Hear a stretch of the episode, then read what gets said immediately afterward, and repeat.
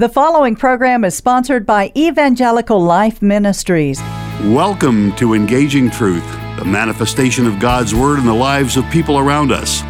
Join us each week as we explore the impact of His message of spiritual renewal. From the lesson of forgiveness forged in the crucible of divorce, to the message of salvation learned by an executioner from a condemned killer, to the gift of freedom found in the rescue of victims of human trafficking. This is God's Truth in Action. Good evening. This is Dave Schultz, your host for Engaging Truth programming for this evening.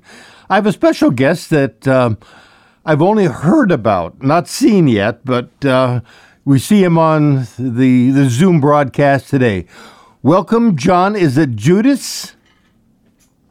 Uh, in good German, J's sound like Y's, so it's Yiddish. Yiddish, like okay. Johann Bach. Uh, w- welcome, John. We welcome to the microphone this evening uh, for our Engaging Truth programming. Um, I was just amazed at all the information that has been given me about who John is. Tell me a little bit about who John is, and people on the air will know you then. Well, right now I'm pastor of uh, Messiah Lutheran Church in Southern California, halfway between Los Angeles and Palm Springs. And uh, I've been uh, privileged to uh, train deacons in the Lutheran Church for about 20 years. And it's great to see young and sometimes older men uh, grow in faith and in ministry. And uh, on the side, apologetics and ministry to cults and new religions has been a sideline for me. So I have various uh, videos on YouTube and so forth. So uh, I enjoy that because it's an evangelistic ministry that hopefully removes hindrances to the faith for people. Have you been all your years in ministry in California? Yes. Ever, yeah, since about the time my first baby was born, uh, we've lived in Southern California. I also am going to explore a little bit about uh, your time in Africa, in Kenya. Uh, tell me about that, a little bit about what your work was there. Um, I was able to teach at a uh, training school for church leaders, deaconesses, and pastors uh, there in uh, Western Kenya, uh, Matongo Lutheran College, which is actually a, a more like a seminary than a college. And uh, so I was there for two months, and it was a really encouraging experience for me personally. And it gave me a lot of insights into what the African church is like, uh, their challenges and their strengths. Um, certainly, it's a much different setting in the third world or in the majority world than it is in this world. And I went back again uh, on a mercy mission for a couple weeks after that. So it gave me a taste for what what ministry and what pastors, what deaconesses are like, and what uh, churches, worship services, and so forth are. Um, it's interesting to see how the faith is expressed in a little different culture. Somewhere in those 30 years, you got came face to face with uh, demonology or uh, demon possession. Tell me about that. You know, when I was many years ago teaching at a youth group event, uh, after one of the sessions, Ashley came up to me and said that she had asked her Ouija board before she moved into this city who her friends would be. And then Ouija board named her friends in advance. And so she was sure this was a supernatural event. Now, when something that that comes up, um, someone, usually an adult, uh, has a choice. One is they can basically try to talk the young person out of this, say, oh no, this was just an accident. Uh, you know, you knew what the most popular names for girls were in the teenage years and you happened to hit it right. That would be a secular idea. Or the response could be, yes, that's a form of spiritual power, but it will end up hurting you in the long run. So, for instance, when a fish is in the lake and it sees a nice juicy worm, it says, Wow, this is dinner. And only later does the fish find out that they are dinner. They're not having dinner. And this is the way occult things like the Ouija board and oracle cards, tarot cards, etc., work, is that they are appealing on the outside. However, they end up hurting you in the long run because they are doorways for demons to uh, enter a person's life and afflict, uh, hurt them in some way. The, both the Old and New Testament talk about demon possession. We learn in the New Testament of Jesus casting out demons, but healing people who were who had afflictions and illnesses. Where in the world do demons come from? Let's go back to something elementary. Of course, in the uh, throughout the Bible, we have a relationship with God as our heavenly Father. But in the spiritual world, there are other entities too. There are good angels, um, you know, those that uh, intervened in the New Testament. But then there's the other side of the spiritual world. Uh, Satan and demons, that is, evil spirits, are also individual entities. They have minds and they're able to think and do things. They were never human and don't have physical bodies, but they still have an influence on this uh, world. Unfortunately, people often do things like occult things, like Ouija boards that I mentioned before, uh, not realizing there's a, a, negative spiritual world. And so they, uh, demons can uh, affect their lives, even though they don't intend that to happen and don't even believe they exist. So that's why it's important to keep those doors closed and for Christians to realize that those influences are there. Now, you know, there's two extremes. I mean, we certainly shouldn't approach it uh, from one end of the scale and think that, you know, every little thing that bad that happens is demonic or that every uh, spiritual flaw or failing is demonic and there are demons involved, but nor should we go to the other extreme and think that they have no influence at all. I have when found Jesus in my ministry, heals, I found in my ministry, like you've probably found in yours, that um, people, Christian people, will seem to believe that they can fool around with tarot cards and uh, Ouija boards, and it's kind of okay. It's kind of a fun thing to do, not realizing that it really is has got the other side, the devastating side of the of the results of it. Yes, and certainly many people do use it as a game, and for many people, it doesn't seem to bring any consequences or problems in their lives. Uh, but for others, it does become a doorway for a demon to um, afflict them, and they can pay dearly for that. Being naive is it doesn't help or, or keep you from uh, being uh, afflicted in some way. I was thinking about this as I read your material yesterday. Um, the demon world probably is so subtle that it could even be affecting Christians who are afraid to deal with some major sin in their life. And so the demon finds a way to slip in. Is that a possibility? I expect that's a possibility. Um, but I think that uh, more commonly it's our own sinful nature at work certainly our own sinful nature is very powerful and uh, can bring some terrible consequences on our lives.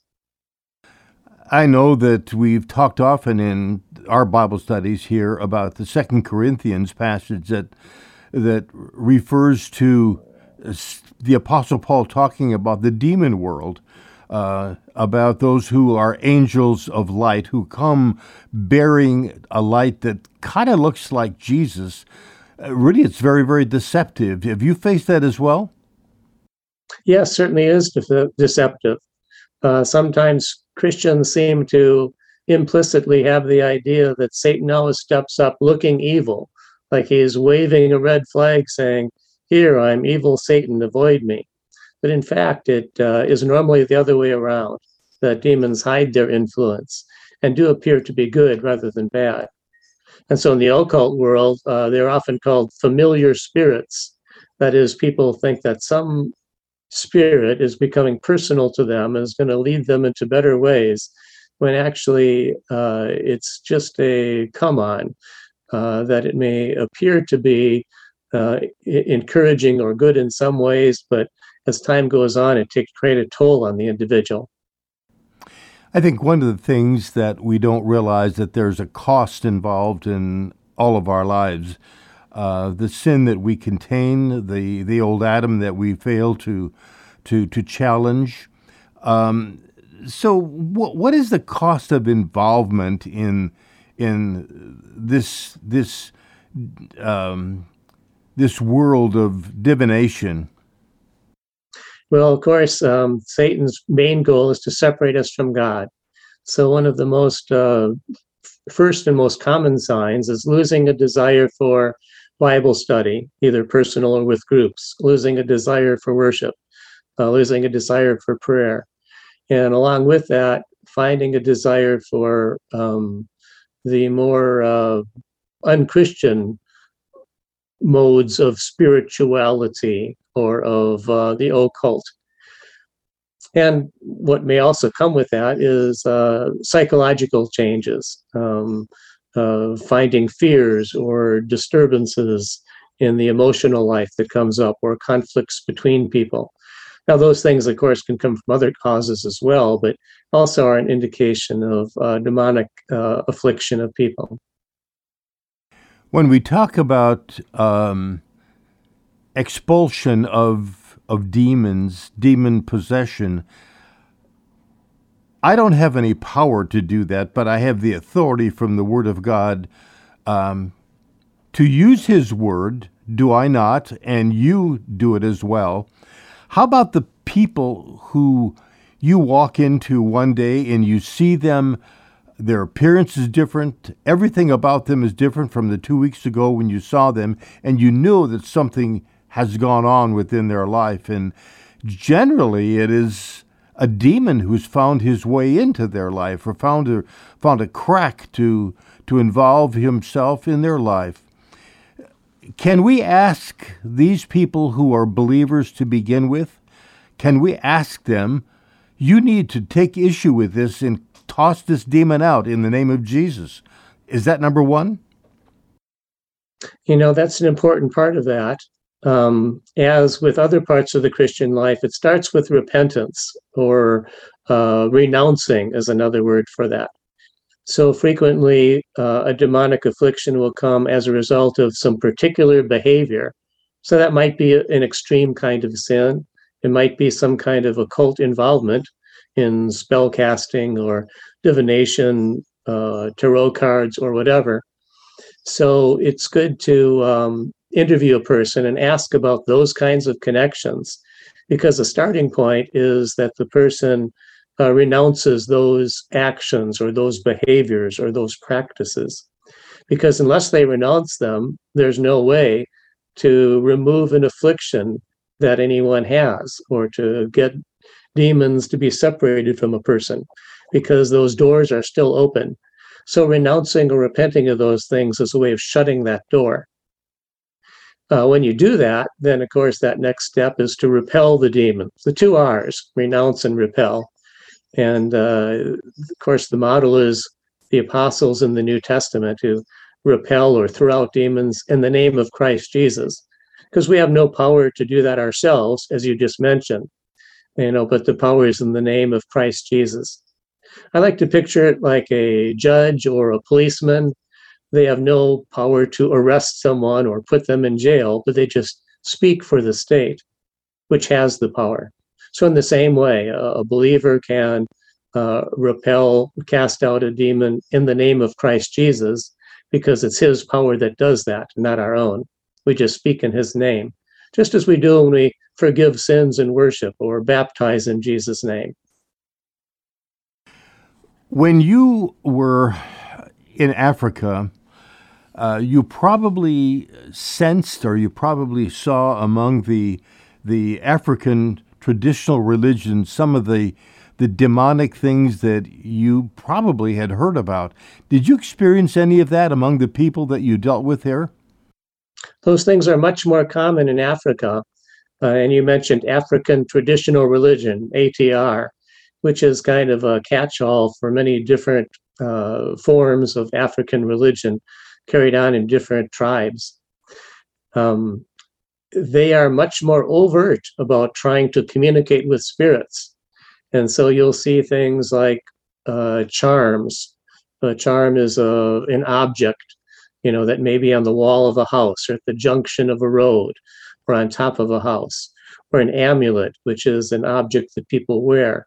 So those are said to be powered by uh, spirits in order to um, cause something good in their lives uh, in some way. So those things are very overt in Africa. Uh, people also use charms or amulets, amulets in other countries, um, especially religions that have animistic backgrounds, but also in uh, the Western world as well. So it's important to renounce those charms and, and to get rid of those. Very often, African traditional religion also explicitly has mediums that try to communicate with spirits or diviners that try to use objects like a board, something like the Ouija board, in order to have spirits talk to them. So when you do that intentionally, which they do in African religions, you get all the more affliction happening in people's lives as a result of the uh, problems that demo- demons cause to people and communities. It seems to me that um, as I look at the world in which we live and as I hear people talking strange talk, um, that the demons themselves have found a new way, and that's through the media, the the the media world, which has really become something from the very time that you got into ministry, and of course when I got into ministry. Um, the Apostle Paul says, "Take captive every thought." Is that the thinking process? Do the the demon world also use that as an entry point? I'm sure they do. And you might say that's in the mass media, but it also is in the social media. So there's a lot of um, occultic practices, um, eh, spiritual practices, which are not Christian ones, that are promoted through TikTok, through uh, videos on YouTube, and so forth. So this is dangerous in that people who, you know, don't know anyone, perhaps, who uses tarot cards can find something on TikTok or the internet that instructs them on how to do that. So those are certainly open doors. And the, Satan certainly is benefited when uh, people come to think in unbiblical ways and in uh, ways that support the demonic world. And certainly you see many of those themes in the general media as well as in the social media. You originally started, and I want you to continue on that, the five steps uh, of dealing with the issue of demon possession. Would you continue on with that? I think you you were you were uh, pausing for a moment with with repelling. Would you start there again and go on? Sure. Well, uh, it starts. It began with renouncing. You renounce the practices that are opened up for demons. You repel the spirits by talking to them telling them to go in Jesus' name.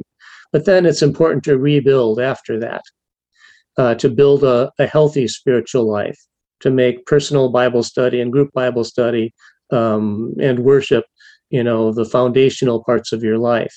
And that way you have the healthy spiritual life, you know, the health of the relationship with God that uh, defends you against any kind of attacks from the spiritual world. You know, the Apostle Paul talks about resisting Satan. Peter talks about resisting him as well. Uh, putting on the armor of God, how does that work with with demon possession? Well, certainly, uh, Satan, demons want to get into our lives in different ways, and yes, the armor of God is important. Of course, the most important part is the Word of God, because that tells us the difference between truth and error and it enables us to discern uh, what's godly and what isn't. Um, so the sword of the spirit, the word of God, is certainly the most important. The other elements, you know, the gospel of peace, salvation, is a defense against uh, um, the inroads that the uh, spirit world and our own sin can make into our lives, or the um, wrong guidance from our friends or media. There may be someone in the listening audience, uh, Dr. John, who um, who's dealing with the issue of of demon possession in a child and a spouse. What what encouragement can you give that particular person about the way in which to bring this to a head, to be able to define it, to be able to deal with it? Well, it's good to not be alone, of course. And so, you know, most of us don't have much of a grasp on what to do with that. And so it's good to be part of a, a prayer group, um, a small group Bible study in which you can share your concerns, get advice from other people, and have people pray with you over those things. Uh, so that way you're, you're not alone. And uh, you do have the wisdom of the Word of God as well as other believers to do that with. You know, the Apostle Paul was great, as was Peter, and yet they always they always went out in twos or in groups for exactly that reason, because we do need the strength of other believers to help us deal with those things. You know, it concerns me as an older pastor like yourself to, that um, we have become so wealthy as a nation, as a people, and even as Lutheran people that uh, God and His holy word, it doesn't go away, but it kind of gets put on the back burner of importance. What kind of encouragement can you give to to the audience of people who may have fallen into that trap of, of indifference toward what the precious Word of God provides for us? You know, it is easy to slide into that indifference, but there's always consequences for that. And certainly people feel that in terms of anxiety, uh, maybe depression, other things. Um, and, you know, Jesus said he came to give us life and life to the full. And I believe that's true. And when we are more closely connected with the fellowship of believers and more closely connected with God, especially in, in worship, uh, that that really does um, help us each week or each time to find inner strength, to find uh, understanding that we wouldn't have otherwise, and to find greater strength and joy in the Lord. Well, how the pandemic has worked to separate people from the church has has has taken people out of their pews and put them on the couches, and and you know, for many people, that's difficult to come back, uh, and simply just that trap of believing that you can receive everything that you need from a little bit of opportunity to watch television and church on television. That's not the fellowship of God's people together, is it? It's not. And you know, the body of Christ, uh, which is what the believers are compared to, it's a two way street. I mean, your, uh, your hand uh, gives something in that it does something for the good of the body while it receives the things the others do. So if you're just online, you're not doing that giving. And it's in giving and serving, which is a great source of spiritual growth and strength. And you can't do that uh, on the other side of a TV screen. So we really need to be interacting with other believers in worship and Bible study and service in order to be doing, growing our faith by doing, as well as by receiving the Word of God and hearing worship. I guess that's one of the wonderful things, the reason why uh, the Hebrew says, do not forsake the assembling of yourselves together. Uh, Dr. John, we've only got a minute left, and I just want to say thank you. This has been very interesting and very spontaneous, but also very enlightening. And I want to thank you for the opportunity that you have given us to hear something about what you know an awful lot about. John, would you please conclude our time together with prayer? I'll do that. And thanks so much for the opportunity and for the blessing your show is to people in Houston and in other parts of the country. Well, let's pray. We thank you, Heavenly Father, that you do supply all of our needs, our spiritual, emotional, physical ones. And I pray, Father, that you would give us the discernment to see when uh, the evil is trying to make inroads into our lives and to put our foot down and in the name of Jesus Christ to repel the influence of evil spirits and instead find the understanding from the Word of God and the joy and strength in our Lord Jesus. And we pray in His name. Thank you so much for being with us on Engaging Truth. Good night and come back again. Thank you. Good night. Thank you for listening to this broadcast of Engaging Truth. Be sure to join us each week at this time. To help support our ministry, contact Evangelical Life Ministries Post Office Box 568, Cypress, Texas 77410, or visit our website at elmhouston.org or find us on Facebook at Evangelical Life Ministries. Thank you.